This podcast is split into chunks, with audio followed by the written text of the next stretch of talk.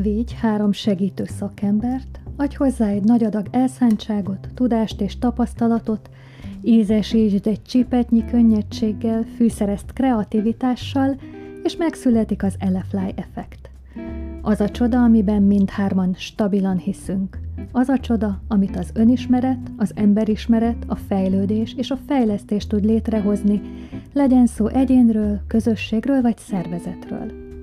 Éppen ezért Elefly, hiszen mi lehetne nagyobb csoda, mint egy repülő elefánt, ami önmaga csodáján keresztül képes a világ megváltoztatására is. Stabil és erős, aki tud találni annyi könnyedséget, hogy akár el is repüljön, és ezzel inspiráljon másokat.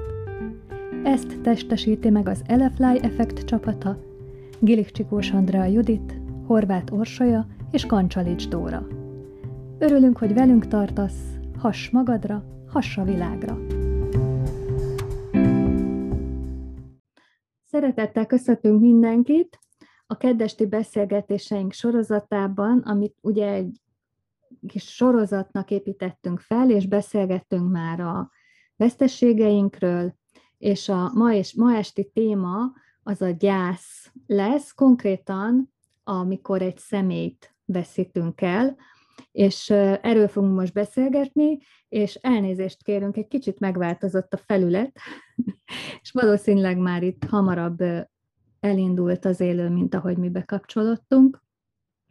Szóval a gyászról szeretnénk beszélni méghozzá a, az előző adásban is beszéltünk a veszteségnek hogy, és a változásnak a görbéjéről, hogy ott milyen érzelmi hullámzásokat és milyen szakaszokat élünk meg, és milyen szakaszokon megyünk keresztül, és ezt most egy másik fajta felosztásban szeretnénk megbeszélni, vagy elmesélni, méghozzá Piling János megközelítésében, aki a gyász szakaszait egy kicsit másképp osztotta fel, mint ugye az Elizabeth Kübler-Rossféle felosztás, ami a változás görbére is rá szokták húzni, vagy azzal szokták összehangolni, hogy, hogy az a gyász szakasz a változásra is igaz. Piling János egy kicsit másképp tekintett ezekre a szakaszokra, és erről fogunk most beszélgetni, és sok, ez egy hatalmas téma, az én kedvenc témám, megmondom őszintén, mert ahogy majd a, beszélünk is a lányokkal erről, ez egy olyan terület, ami gyakorlatilag tabu.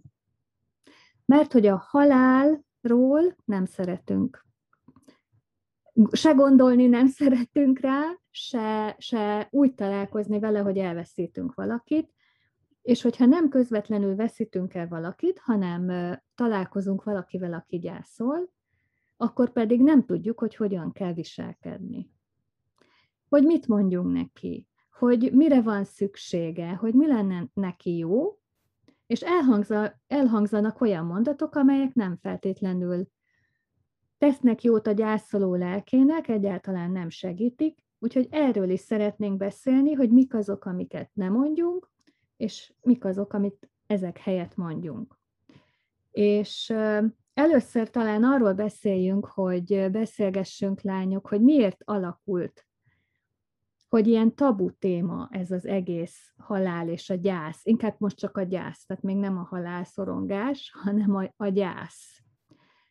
Hogy hogyan jutottunk el a 21. században idáig, hogy nem szívesen beszélünk erről a témáról, és ilyen, ilyen idegen számunkra. Holott ugye a, az, az élet, tehát a, a körforgásba a születés és a halál is beletartozik, tehát valahol ennek természetesnek kellene lennie. Ti hogy látjátok ezt?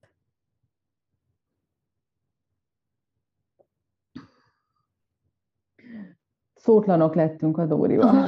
ja, én azt hittem, hogy te akarsz, te akarsz erre ráfűzni. Uh, igen, ny- nyilván több, több aspektusa van, amit megpróbálunk majd így a beszélgetés során érinteni. Mi ugye minden témáról előzetesen beszélgetünk, úgyhogy, úgyhogy itt szóba fognak kerülni olyanok, hogy tényleg milyen rituálék voltak régen, milyen szokásjogok voltak régen, amik egyszerűen így kopnak ki, mint általában úgy úgy a, a, az, az összes tradicionális szokásunk így, így család és, és társadalom szinten is. Sokkal individualistábbak vagyunk, sokkal magányosabb szinte minden életeseményünk, a gyász is, abban, abban nyilván van mindig egy, egy, egy kellemetlenség, egy esetlenség, nagyon sokszor lehetnek vallási különbözőségek, amik mentén már nem tudunk egymással a mostani elég kiélezett társadalmunkban jól kapcsolódni, mert ez is egy picit olyan dolog, a vallás is egy kicsit olyan dolog, mint mondjuk a, nem tudom, politikai irányultság, hogy szerintem már félünk megosztani egymással ö, dolgokat, mert akkor kategorizálhatóvá válunk, akkor már nem biztos, hogy egy, egy más vallási felekezethez tartozó ember jól kapcsolódik hozzánk. Tehát is szerintem úgy van egy általános ilyen stigmatizálás, és, és ez is eltávolítja az embereket szerintem, hogy jól tudjanak kapcsolódni egymáshoz a gyász, gyász folyamatban. Nekem személyesen, tehát hogy én, én érzem, hogy egyre sutábbak lettünk generációról generációra, és már én sem hallom a, azokat a mondatokat, amiket majd beszélünk róla, hogy jó lenne hallani esetleg. Nincs, nincsen, nem tudom felidézni azt, hogy, hogy ez nekünk mondjuk szokásunk volt, amikor én kicsi gyerek voltam, hogy akkor fogtuk fogunkat, és mondjuk, nem tudom, főtételt vittünk valakinek, szóval, hogy már én sem láttam ezeket, és így nehezebb szerintem jó eligazodást vagy tájékozódást találni, úgy, hogy amúgy, ahogy említett, és tabu az egész téma, mint ahogy rossz dolgokról nem beszélünk, mert uff, azzal csak ne foglalkozzunk, majd ha nagyon muszáj. Tehát, hogy van, van egy általános hárítás, hogy, hogy nyilván nem szívesen beszél senki, nem tudom, véges dolgokról, vagy, vagy, vagy szomorú dolgokról. Szerintem nem lehet elmenni amellett, ugye, hogy egyrészt igen, ezek a rítusok, szokások, hogy ezek nagyon átalakultak, de valószínűleg részben az is okozta ezt, a, ezt az átalakulást szerintem, hogy, hogy úgy összességében véve nagyon elkezdtük a, a, az elmúlást.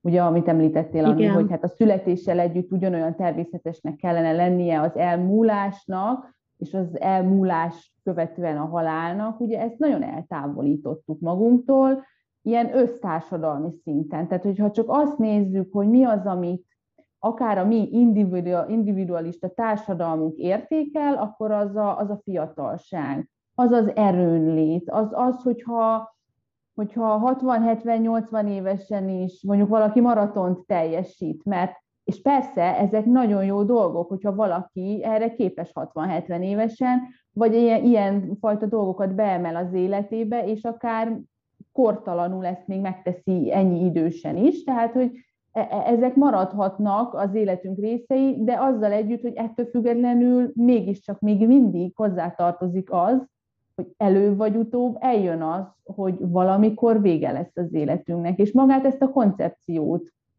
nagyon távolítjuk magunktól, és igazából mondjuk, ha a médiát nézzük, ott is ugye ezt kapjuk folyamatosan, hogy így, úgy, amúgy szépítsd magad, fiatalítsd magad, és, és ez biztos, hogy hozzátesz ahhoz, hogy, hogyha a környezetünk folyamatosan azt sugározza felénk, hogy az nem érték, hogyha mi elkezdünk megöregedni, akkor egész egyszerűen ez hozzátesz ahhoz, hogy igen, tabusodik a téma, tabusodik az, hogy egyáltalán van olyan, hogy elmúlás, és innentől kezdve maga ez a gyász folyamat, amiről majd fogunk beszélni, és az ahhoz kapcsolódó érzések is ugyanúgy be fognak kerülni abba a kategóriába, hogy nem lehet róla beszélni, és ha nem lehet róla beszélni, akkor megélni sem tudom, és ez egy idő után gondokat is tud okozni. És ugye a bölcs öregkor, tehát hogyha nézzük az élet szakaszait, mint hogyha ez a bölcs öregkornak nem lenne értéke a mai társadalomban, mert hogy akár a, az arcunkat, a, tehát hogy mindenünk arra utal, hogy mi nem, nem, nem vagyunk öregek, és plastikai műtétek és minden, és, és pont ez, a, ez az a fajta, tényleg az a, az a megbölcsült öregkor, ami nem tud így eljönni.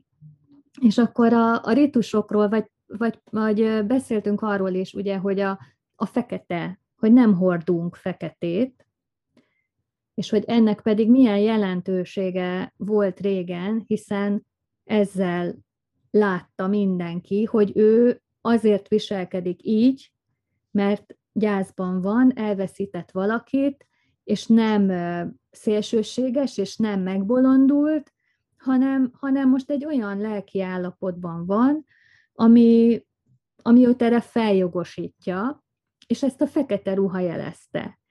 És most ma már, manapság nem hordjuk a feketét, nem egy évig, mert ugye, ugye egy évig szokták hordani a feketét, hanem talán a temetésen, mm.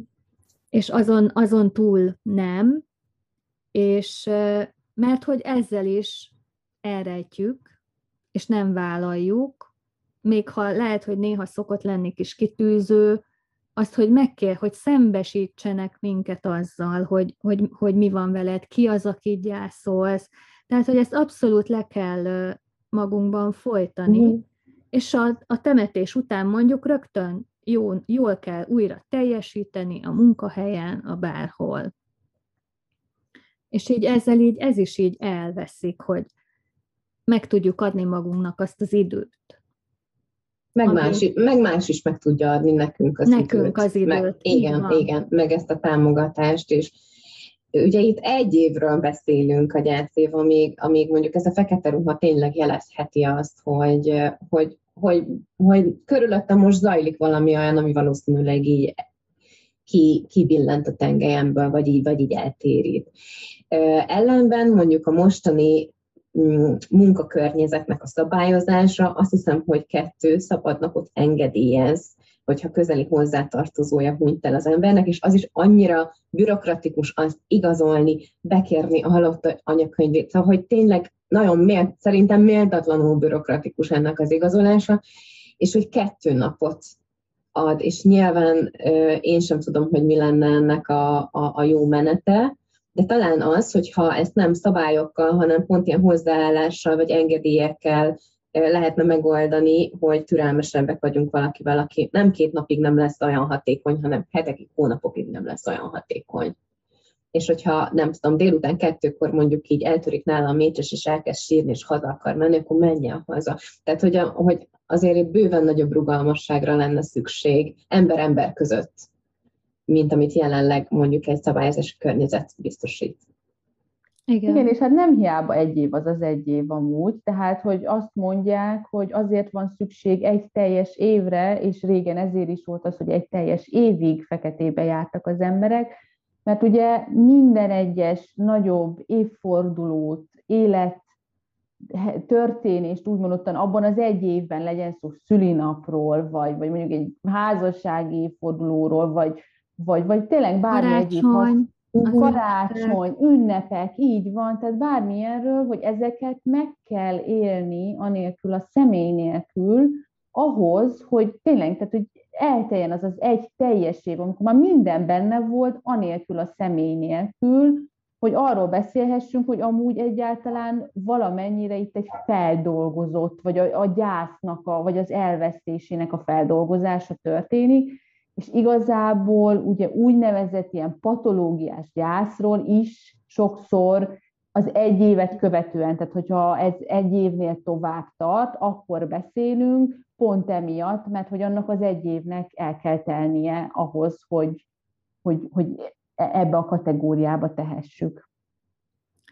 És akkor itt hoznám be az illegális gyász még ehhez pluszban, hogy mikor nem szabad egyáltalán gyászolnunk, tehát hogy a, mármint az elvárások mhm. szerint, uh-huh. a környezetünk elvárása, vagy társadalom elvárása szerint, ami ugye, a, a, a, hogyha valaki szeretői kapcsolatban gyászol, harmadikként mondjuk, tehát neki tilos, ő, ő nem élheti meg nyilvánosan ezt a gyászt, illetve a kisállatunk, kisállataink tehát bármi, bármilyen hozzánk közel álló háziállat elveszítésekor sem élhetjük meg, és ez nem annyira illegális gyász, de a, a meg nem született babákat sem illik.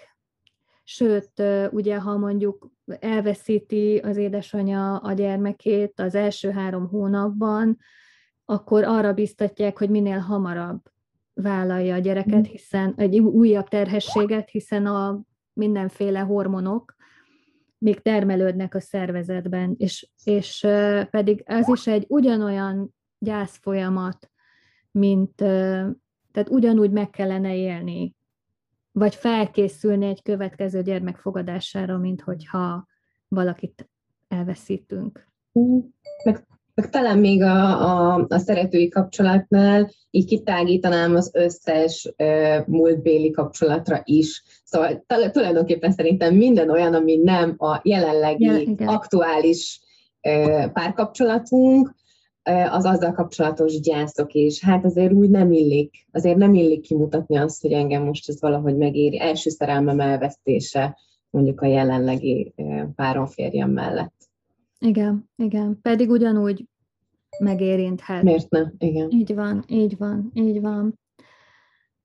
Akkor menjünk a, a gyász szakaszaira, és akkor a többi ritusról, meg hogy miket, mit tehetünk, mit mondhatunk, majd így a szakaszok közben tudunk beszélni.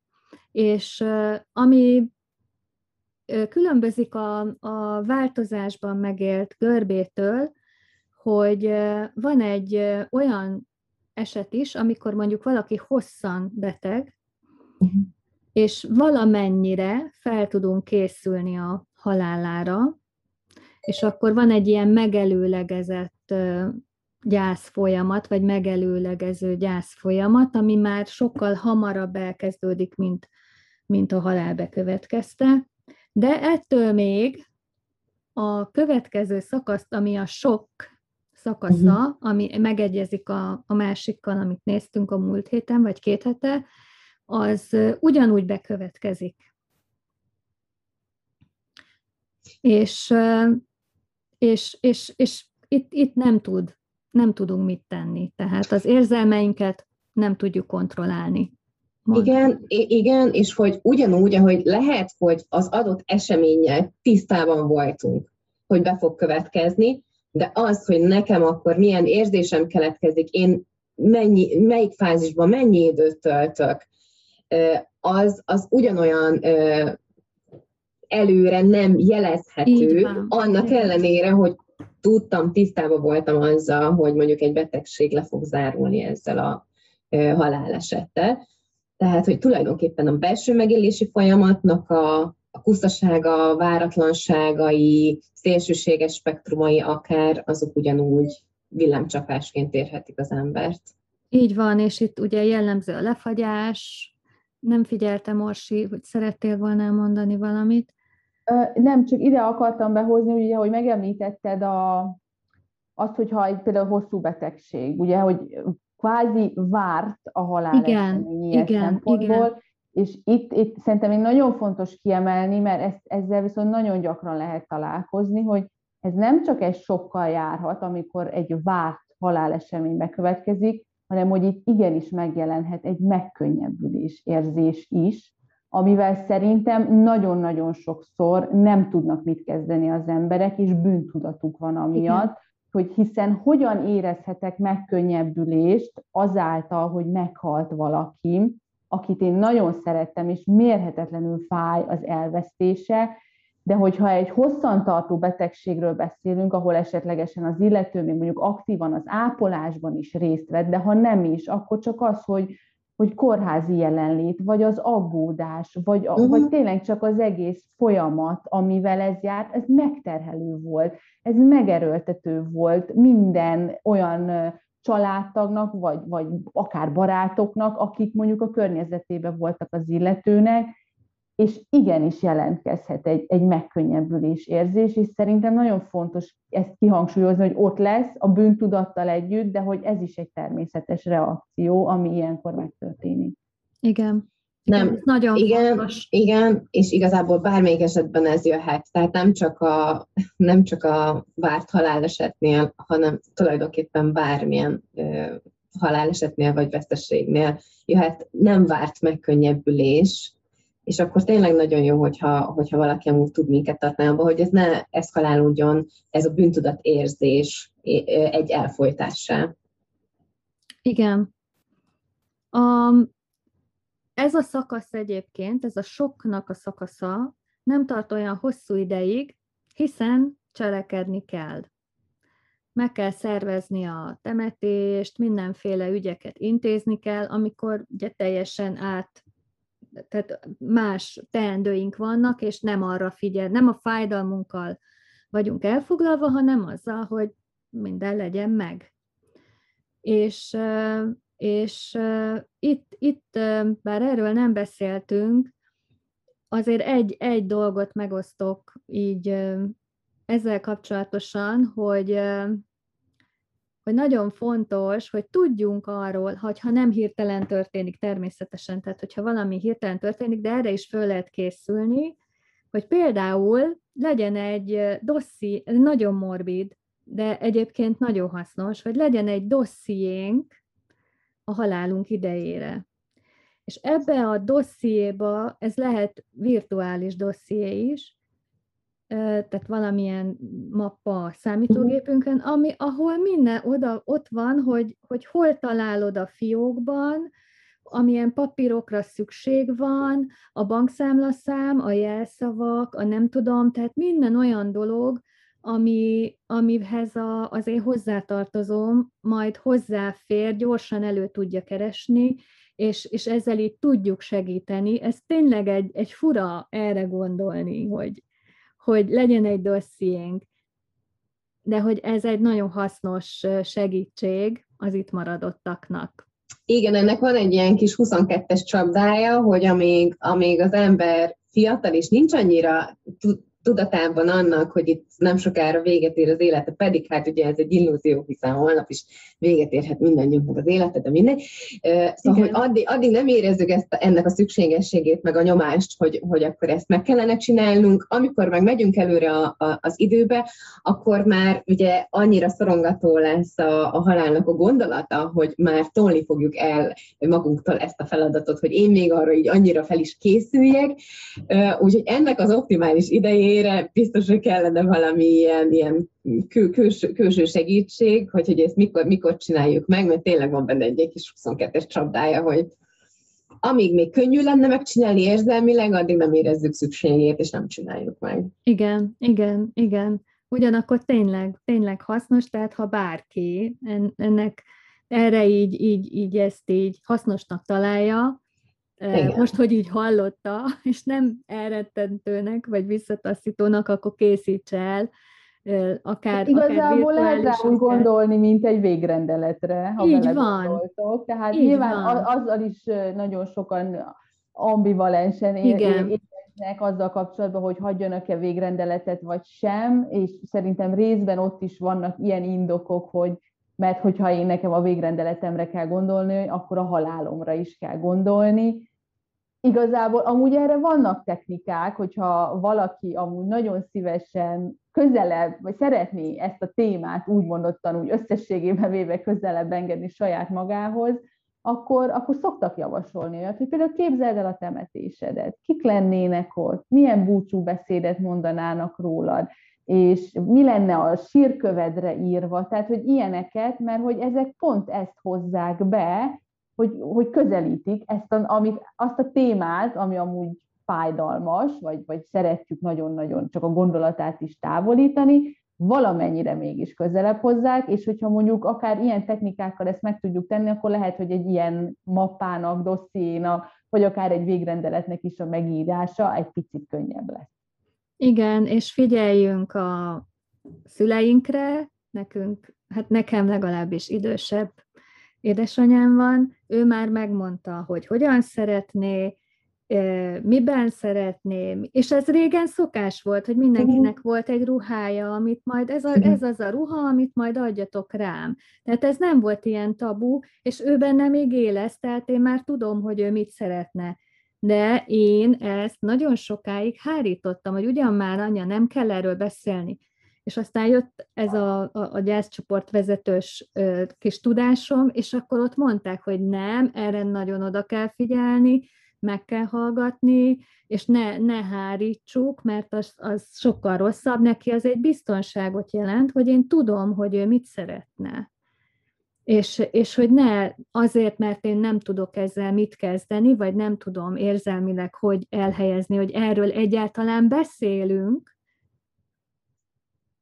így, így, így, így érdemesebb erre, erre odafigyelni. Oké, okay, és akkor jön a, ez, a, ez a szakasz, visszatekintve egyébként ez a kontrollált szakasz, amikor kontrolláljuk az érzelmeinket, meg mindent, tehát gyakorlatilag teljesen mással foglalkozunk, az nem tart olyan hosszú ideig, viszont erre csak visszatekintve jövünk rá, tehát ez egy, egy rövid szakasz, a temetés amikor lezajlik a temetés, vagy az összes teendő, esetleg onnantól kezdődik a következő szakasz, ami a konfrontáció szakasza, és ez az, ami, ami azért hosszabb ideig tart, amikor szembesülünk azzal, hogy akkor nincs. És itt, amiről a múltkor is beszéltünk, itt vannak azok a hullámzó érzelmek, ahol jobban vagyok, hol rosszabbul vagyok, sírok, nem sírok, hogyan tudok, mit tudok ezzel kezdeni, és, és hát ez ilyen, ilyen kettő-négy hónapot írtak. Természetesen ez most nincs ilyen kőbevésett az egy év alatt ez a szakasz hogyan oszlik el, és milyen hosszú ideig kell tartania, de hogy azért ez egy, ez egy hosszabb szakasz, nem egyik pillanatról a másikra következik be. És, és nagyon fontos, hogy, hogy ha itt tart valaki, tehát mondjuk ez egy fél év a halálesettől, tehát ha fél év múlva is azt látjuk valakin, hogy, hogy, hogy, hogy még, még, még elsírja magát, még nem tud úgy róla beszélni, az, ahogy az még teljesen rendben van. Tehát az még nem a, a, a, az elakadt gyász, vagy a patológiás gyász témaköre, ő még ezt. És akkor hogyan veszük észre, ha már kilábaló félben van, akkor már esetleg átrendezi a szobát, ahol, ahol együtt voltak, vagy ahol élt az a, az a hozzátartozó, vagy az, a ruhákat elajándékozza. Tehát, hogy, hogy másképp beszél, egy picit már megszépülnek így az azzal kapcsolatos emlékek, ami történt, tud róla nyugodtabban beszélni és akkor hogyan tudjuk megkönnyíteni ezt a szakaszt saját magunknak, hogy, hogy ez egy átmenet legyen, és itt jönnek be azok a rituálék, vagy azok a kis apró cselekvések, amit megtehetünk, ugye, hogy, hogy terítsünk meg esetleg az asztalon annak, aki, akit elveszítettünk, hogy ezzel is saját magunknak is megkönnyítjük, meg a, a faültetés, hogy, hogy ültessünk közösen egy fát, és akkor az, az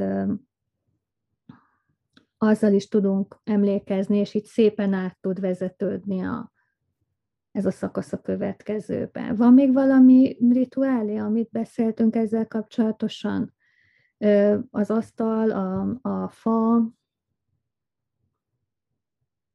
Nincs, akkor, akkor nem tudom, most nekem nem jut több eszembe hirtelen. De nem, csak a faültetéssel kapcsolatban azt nem nagyon üdvözítő, most van több ilyen emlékertő is tervben igen, már itthon Magyarországon igen, is. Igen. Igen. De uh, én, én azt hiszem pont Angliában, vagy Franciaországban, most nem tudom felidézni, de szerintem inkább nem, Angliában voltam egy ilyenben, és, és, és annyira szívmelengető volt egy ilyen parkban lenni, amikor amikor nem csak azt képzeltem el, hogy akinek, akinek egy fa tövébe vannak mondjuk szétszorva, szeretnének a hamvai, az milyen jó, hogy leül egy padra, és madárcsicsergést hallgat, és, és hogy ez egy használható park, tehát hogy élnek benne továbbra is emberek, hogy van gyerekkacagás, stb hanem nekem is jó volt osztozni azon, hogy, hogy tényleg benne vagyunk egy ilyen nagy-nagy-nagy körforgásban, és én ott sokkal jobban éreztem azt, hogy, hogy minden ember élő és már nem élt, hogy így, hogy így összetartozunk. Úgyhogy nekem azok nagyon-nagyon szívmelengető percek voltak, amit ott töltöttem. Úgyhogy nagyon örülök, hogy Magyarországon is tervben van több ilyen. Igen, igen, és ez, ez tényleg, tényleg Igazából bármilyen olyan rituálét kitalálhatunk saját mhm. magunknak, és akkor majd beszélünk talán ezután egy kicsit arról, hogy ugye már, hogy mennyire kikoptak az ilyen társadalmi szintű rituáléink, ami, ami úgy érezzük, hogy nekünk könnyedséget ad, és akkor ez tényleg lehet az, hogy ültetek egy fát, a, vagy, egy, vagy egy bármilyen növényt, ami, ami egy kicsit ugye azt is szimbolizálja, hogy ami elmúlt, az most újra él. Lehet, hogy egy másik formában, de mégis de hogy ez, ez igazából tényleg bármi lehet, ami nekünk úgymondottan egy megnyugvást ad, vagy ad egy olyan szimbólumot, amivel mondjuk azt az illetőt közelebb érezzük magunkhoz. Nem tudom, akár egy ékszer is lehet, hogyha én arra ránézek, akkor tudom, mert mondjuk az övé volt, akár az, hogy mondjuk tőle megtartok egy valamit, nem mindenét tartom meg, de mondjuk egy valamit, ami, amit ő képvisel, vagy bármi hasonló. És akkor a következő szakasz az az átdolgozás szakasza, ami már ugye a vége felé, tehát már kivezet ebből a folyamatból, amikor már az, a szép emlék, tehát hogy már nem csak az a, a, a halál körüli teendők, meg a, a, azok a körülmények, vagy az a hatalmas fájdalom jelenik meg, ami az elvesztéséből, a szerettünk elvesztéséből ered, hanem amikor már tudunk koncentrálni arra, hogy milyen szép emlékeket, milyen, miket értünk meg együtt, amire érdemes emlékezni, és már nem csak arról beszélünk, hogy nincs, és fáj, és, és nem vagyunk jól, hanem amikor már közösen tudunk emlékezni az a, a hozzátartozónkra, akit elveszítettünk, és akkor, ami még nagyon fontos utolsó szakaszként, az az adaptálás szakasza, illetve a, a, a vesztességünknek az ajándéka, hogy mire is tanított bennünket ez a, ez a haláleset, és ez a gyász folyamat, meg az együtt töltött idő, és hogyan, hogyan tudjuk mi ezt beépíteni az életünkbe, mint hasznos tapasztalatot és megtapasztalást, és a, az, akár az érzelmek hullámzását vagy bármi, bármi jöhet ebből, ami, amit megtanultunk ezáltal, vagy hogy, hogy mennyire jól, mennyi minden tanult, tanított még a halálában is velünk az, akit mondjuk elveszítettünk. És nagyon fontos, hogy amikor arról az a legfontosabb dolog itt az utolsó szakaszban, hogy már bűntudat nélkül tudunk ránézni, tehát a, ugye ele, az elején mondtuk a, a soknál, ö, említette Orsi a bűntudatot, hogy az ugye végig, tehát ezt a bűntudatot kell gyakorlatilag egész jól megdolgoznunk, és ha már bűntudat nélkül el tudjuk fogadni, akkor már jó úton haladunk. Igen, mert ugye ez a bűntudat, ez mondjuk meg tud jelenni olyan szempontból is, hogy mondjuk én élek, még ő nem. Tehát, hogy ugye ennek a bűntudatnak nagyon sok kiinduló pontja lehet, vagy a oka, ami miatt mondjuk ez a bűntudat megjelenik. Gyakori ez, hogy az, Gyakori. Hogy én, Megtettem-e mindent? Igen, az is. Igen, igen. Uh-huh, uh-huh. Úgyhogy akkor ezek a szakaszok, tehát volt a megelőlegező gyász, a sok, a kontrollált szakasz, a konfrontáció, az átdolgozás és az adaptálás szakasza, és, és beszéljünk akkor egy kicsit arról, hogy mit mondjunk és mit nem mondjunk. Hogy hogyan vagyunk mi ezzel, hogy szétválaszthatjuk, bár, bár igen, tehát hogy például igen, tehát úgy, hogyha mondjuk egy illegális gyász, vagy egy, egy perinatális veszteség, illetve hogy, hogyha egy, egy, egy haláleset történik, hogy melyek azok a mondatok, amelyeket egy gyászolónak nem mondjunk. Hát mik azok, amiket általában szoktunk hallani? A,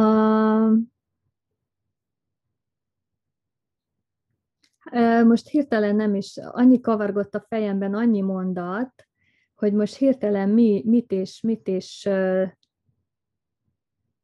még mindig gyászolsz, már jobban kellene lenned. Ó, hát, hát sokkal jobb neki. már, hogy most már meghalt. Ez egy megkönnyebbülés. Aztán, ha például gyereket veszítettünk el, hogy ah, majd lesz másik, bármikor lehetsz terhes még az életed folyamán, fiatal, fiatal vagy. Hát és akkor ehhez jöhet akár az is, hogy lesz majd egy másik férjed, vagy barátod, vagy... Igen. Hát, hogy valahol ez a pótolhatósága jön be annak, akit elveszítettünk, pedig hát ugye nem feltétlenül, sőt, hát biztos, hogy azt a személyt nem, tehát a maximum a szerepe e, pótolható egy másik személy által, a, amit betöltött, de ő maga nem, nem pótolható egyáltalán. Most ránéztem a kis cikre, erősnek kell lenned. Ez is, tehát ott muszáj, de mi nem, nem lehet összeomolni, erősnek kell lenni, uh-huh. pedig nem, nem kell erősnek lenni. Hát, hogy szerintem még a minden rendben lesz, de talán még az is gyakori, hogy, hogy, hogy, tehát, hogy azt mondjuk, hogy mondjuk tudom, hogy mind néz keresztül. Ami ilyen megfogalmazásba ugye azért nem nem igaz, mert nem tudjuk. Tehát némi elképzelésünk lehet, hogyha már mi is veszítettünk el valakit, akkor, akkor nyilván tudunk rezonálni magával, a, a vesztességgel és az azáltali érzett gyászsal, de igazán azt, hogy, hogy ő hogyan éli meg ezt, azt ugye nem tudhatjuk. És, és hogy igazából az sem feltétlenül helyes az, hogyha akkor azt mondjuk, hogy tudom, hogy mit érzel. A, és nem, nem csak ennél a témánál, hanem általában, hogyha empatikusan szeretnénk valakihez közelíteni, akkor tök jó lenne, hogyha az első mondatunk nem az lenne, hogy ó, oh, igen, velem is, velem is megtörtént már ez, és én így. Szóval, hogy persze nagyon jó, hogyha van sors közösség, de hogy általában azért ez, ez, ez sok idő, mire, mire erre is kíváncsiak vagyunk. Az elején tényleg csak azt szeretnénk, hogy valaki minket támaszon és hallgasson meg, és az, hogy ő mit csinált, és ő hogy élte át, az kevéssé érdekel. Igen, ezt a másik nem mindig tudja, kivéve, ha érzékenyítődik rá. Uh-huh. Igen. De ezért vagyunk, hogy érzékenyítsünk, és, és elmondjuk, hogy akkor mit lehet helyette? Miket hát, mondhatunk helyette? Hát természetesen a, a részvétem és az őszinte részvétem az megállja a helyét. Megállja a helyét, de igazából annak is akkor lesz értéke, hogyha, hogyha mielőtt mondjuk ezt kimondjuk, vagy, vagy átadjuk ezt a mondatot a másiknak, hogyha mi, ha tényleg egy picit beletesszük saját magunkat. Mert hogyha megmaradunk azon a szinten, hogy, hogy, hogy ugye ez a jól megszokott távolítom magamtól, és igazából egyáltalán nem akarok foglalkozni azzal a tényel, hogy itt egy hozzám valamilyen szinten közel álló ember elveszített valakit a halál gondolatával, az ezzel kapcsolatos vesztességgel, akkor nagyon üresen fog csengeni az, hogyha csak úgy oda mondom azt, hogy hát részvétem. Tehát, hogy, kb. így, ahogy most mondtam. Kb. így, igen. Tehát, hogy, hogy nem kell itt a, a legmélyebb bugyrokig menni magunkba, de hogyha ha azt akarjuk, hogy ez segítsen, akkor, akkor előtte legyen egy, egy saját magunk általi így belegondolás, beleérzés abba, hogy mégis, ha bár nem tudhatjuk, de hogy mégis milyen az, amikor egy ilyen helyzetben van valaki. És hogyha ezzel együtt mondjuk azt, hogy, hogy, hogy részvétem, vagy fogadő szinte részvétem, akkor, akkor már igen, ez egy olyan mondat lehet, ami segíthet.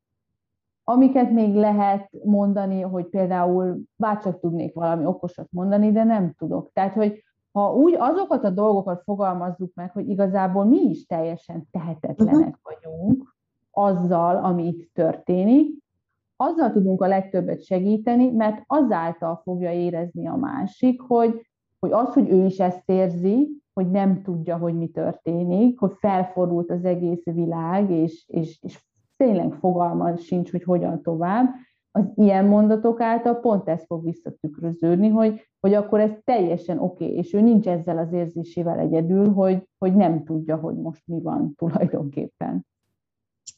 Nekem alapvetően a, a, a szavak most, ahogy így jobban belegondoltam a saját életemben, és a, a világban, amilyet most élek, általában ezeket írásban kapom majd ezeket a híreket először, és én is írásban reagálok rá valamit. És ez mondjuk jó alkalom nekem is arra, hogy, hogy átfutassam magamon azokat a szavakat, amiket itt szeretnék mondani, vagy amiket mondanék, hogy amit Orsi mondott, hogy azt én tényleg érzem-e. Én például személy szerint a, a, a részvétemet nem, nem, nem érzem. Nekem az azért nem egy nagyon tartalommal teli szó, mert nagyon izoláltan csak és kizárólag erre a helyzetre használom, még mondjuk nem tudom, a nagyon sajnálomot, azt így, azt így érzem máskor is, kifejezem máskor is, jobban tudok kapcsolódni hozzá, zárója bezárva. Tehát, hogy megnézem, hogy én mit mondanék, és én ilyenkor nagyon sok időt töltök azzal, hogy, hogy, hogy belehelyezkedjek abba, hogy milyen lenne nekem ezt hallanom.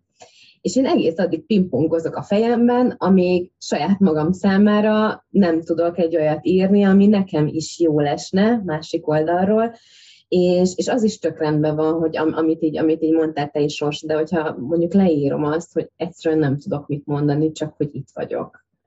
Vagy nem erre, találok szavakat. Hogy erre nincsenek szavak, igen. Igen, igen. Meg, meg hogy nagyon megérint, megérint, igen. amit hallok, és, és utána akár jöhet az is, hogy bár csak tudnék valami okosat mondani.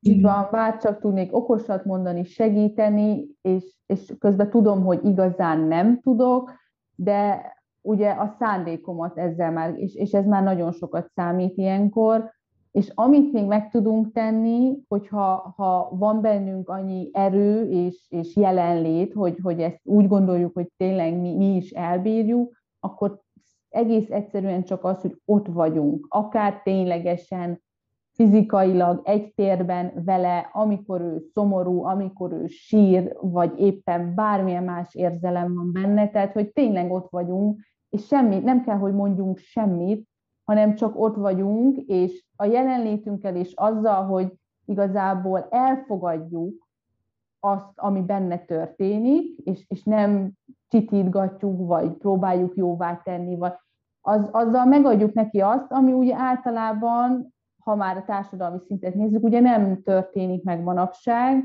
hogy nincs tere a gyászunknak, nincs ideje a gyászunknak, és ha csak ennyit adunk valakinek, akkor az már nagyon sokat számít, mert pont ez, ez fog megkeletkezni, hogyha rövid ideig is, de, de meg fogja kapni azt, hogy, hogy ami éppen vele történik, bármi is legyen, az, az teljesen rendben van, és annak helye van, és, és az egy oké okay dolog. Igen, és nekem most, eh, ahogy, ahogy mondtad, hogy ha ő elbírja, eh, ne, nekem, nekem így bejött ez a kép, hogy van olyan élethelyzet, amikor tényleg barátként is, ismerősként is olyan helyzetben vagyunk, hogy nem bírjuk el, ez oké. Okay. De amúgy valljuk be, inkább, inkább az szokott lenni, hogy nekem még egy kis kényelmetlenségre sincs szükségem az életemben. És hogy ezzel kapcsolatban meg szerintem így most kettő dolog jutott eszembe. Az egyik egy ilyen véradásos példa, hogy az is ilyen kis kellemetlenség, amit nagyon sokan nem vállalnak, én azt általában úgy szoktam megközelíteni, hogy én egy őrületes luxusban vagyok. Ha én vért adok, mert a rendszer túloldalán elképzelem, hogy ez a másik ember éppen milyen helyzetben van, hogy mondjuk egy balesetnél életmentő műtéten vannak, és amikor ebbe belegondolok, akkor tényleg azt gondolom, hogy, hogy kezemet összeteszem, és, és nagyon szívesen vállalok ennyit is ebből, mert összehasonlíthatatlan a kettőnknek a helyzete. És a másik meg, hogy, hogy, hogy az ilyen helyzetekben alakulnak a, a, a barátságok, a kapcsolatok, amennyit én tudok adni egy nehézségben, és nem csak a koktélozásban vagyunk együtt, hanem amennyire én oda tudom adni a vállamat másnak, jó esetben annyira számíthatok, hogyha én leszek ekkor a fájdalomban, akkor, akkor én is kaphatok ennyi részt mások vállából. Úgyhogy szerintem ezt egy picit így, így jó átgondolni, mint befektetés abba, hogy, hogy, hogy én is milyen ö, környezetben szeretném a saját életemnek a mélypontjait át ö, dolgozni, vagy átvészelni, és hogy résen lenni, és nem elmulasztani azokat a pillanatokat, amikor jelen lehetünk egy ismerősünknek, egy barátunknak ezen az életszakaszában, mert ez szó szerint lehet, hogy életmentő. Ami nekünk csak egy nagyon viszonylag apró odafigyelés, és tényleg egy, egy kicsi szerete a vállunknak az odatartásban. Igen, és ezt a meghallgatást ö, sokáig adhatjuk, tehát ha képesek vagyunk rá, akkor nem csak akkor, amikor bekövetkezik, uh-huh. hanem ha fél év múlva is arra van szüksége, hogy, hogy csak így legyünk vele, tehát akkor, és ezt mi meg tudjuk tenni, úgy is észre fogjuk venni, hogy ha már úgy szeretne velünk találkozni, hogy ránk is kíváncsi, vissza fog kérdezni, hogy és te hogy vagy. Uh-huh. De mindaddig, amíg ezt nem teszi, és, mi, és amíg mi odaadjuk a, az időnket neki, akkor igenis adjuk neki, tehát szálljuk neki ezt az időt, és, és fogadjuk el, hogyha mondjuk egy elmegyünk kávézni remélhetőleg hamarosan, tehát hogy, hogyha egy ilyen találkozó alkalmával csak, csak ő beszél, vagy csak ő, és, és rám nem kerül sor, hogy velem mi történt, hogy nekem milyen örömöm, bánatom, bármin van, mert hogy, hogy erre ő még nem képes. És amint képes lesz, viszonozni fogja, uh-huh. és meg fogja kérdezni, hogy, hogy és te hogy vagy. És akkor ez már egy jó jel egyébként, hogy gyógyul, hiszen már arra is kíváncsi, hogy, hogy a másikkal esetleg mi történt, és ő is képes ezt meghallgatni, bár akkor se tegyük még sokáig, tehát azért figyeljünk arra, hogy ne terheljük azt, de ne zúdítsuk rá a fél éves bajunkat, uh-huh. de, de hogy akkor már re- lehet reflektálni arra, hogyha megkérdezi, és, és ez tényleg nagyon fontos, hogy csak ennyire van szükség. És még Dóri mesélted, és azt szeretném, ha megosztanád, amikor, amikor Főzésed? Igen. Igen, igen, mert hogy nekem az a tapasztalatom, nekem így esik jól, hogy én azt gondolom, hogy ha ismerősömmel történt egy, egy ilyen esemény, haláleset és sokban van, akkor én mindig azt választom inkább, hogy én proaktívabb vagyok, és álhatatosabban én keresem őt, mert mert azt is tapasztalom, hogy sokszor az elején azt mondjuk, hogy ú, nem illik zargatni, jaj, most, most, most neki mással van teendője, jaj, majd, majd hetek, hetek után, és majd ő úgy is tudja, hogy kereshet engem, hogyha szüksége van rám, vagy hogy meghallgassam. És azért ez két külön fok, hogy valaki kérjen, és hogy valaki, amikor ott van valaki, akkor elfogadjon támaszt, vagy bármit.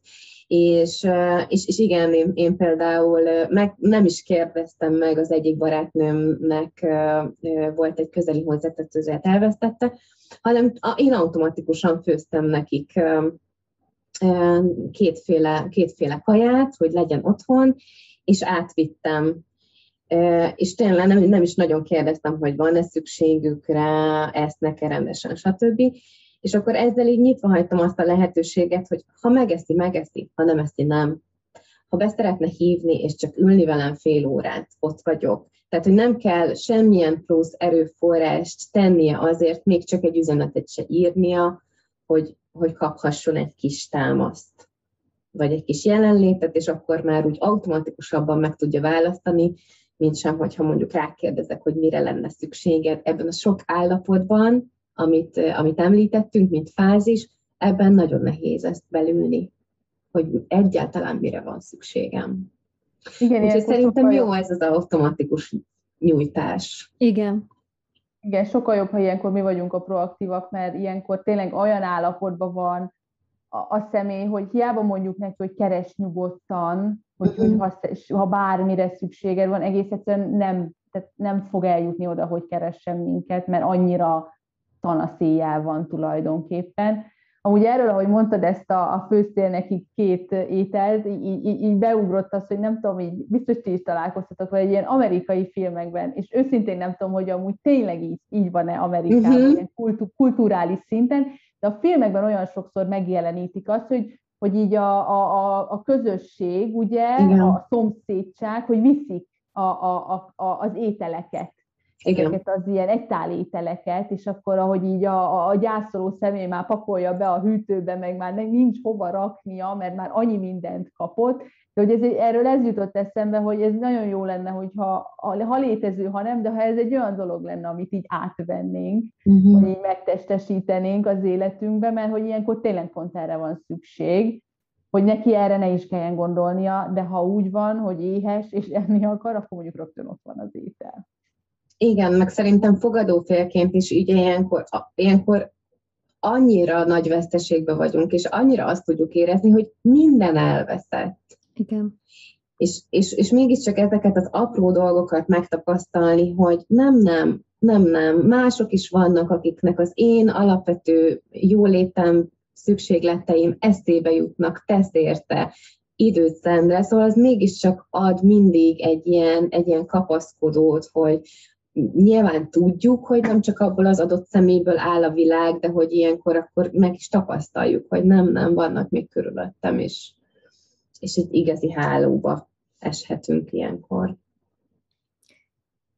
Nagyon fontos dologról ejtsünk még szót, és akkor lassan elköszönünk, méghozzá a, a patológiás gyászról, hogy akkor mi a teendő, hogyha ha akár mi magunk érezzük azt, hogy, hogy ez már nem a, nem a normál módon zajló gyász folyamat, mert hogy ezen a gyász folyamaton mindenkinek végig kell mennie saját magának. Tehát ezen az egy éven, vagy kinek mennyi, de úgy körülbelül egy éven, nem patika mérlegem, meg cetlivel mérve, de hogy körülbelül saját magának kell végigmennie, és mi csak ezt a támaszt tudjuk nyújtani, vagy nyújtsuk neki. De mi van akkor, hogyha mondjuk három év múlva is még vagy kettő, vagy, vagy bármennyi idő múlva, de még nekem problémát okoz ez a, ez a gyász,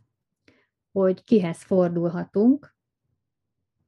És, és vannak gyászcsoportok, ahová tulajdonképpen a, a gyászcsoportokhoz, nem is, ezt most ki is emelem, mert ez nem igaz, tehát a gyászcsoportban az egy év alatt is bármikor, amikor úgy érezzük, hogy mi szeretnénk ezt a folyamatot egy, egy csoporttal, társ közösségben megosztani, bármikor. Nagyon sok gyászcsoport indul, nagyon sok kollégám van, akik indítanak csoportot, ezt a gyászportálon lehet utána nézni, hogy ki mikor, melyik városban, most ugye kinyílt a világ, így az online, sajnos ezek is online zajlottak, tehát bárkihez, aki nem budapesti vagy vidékről is lehet csatlakozni.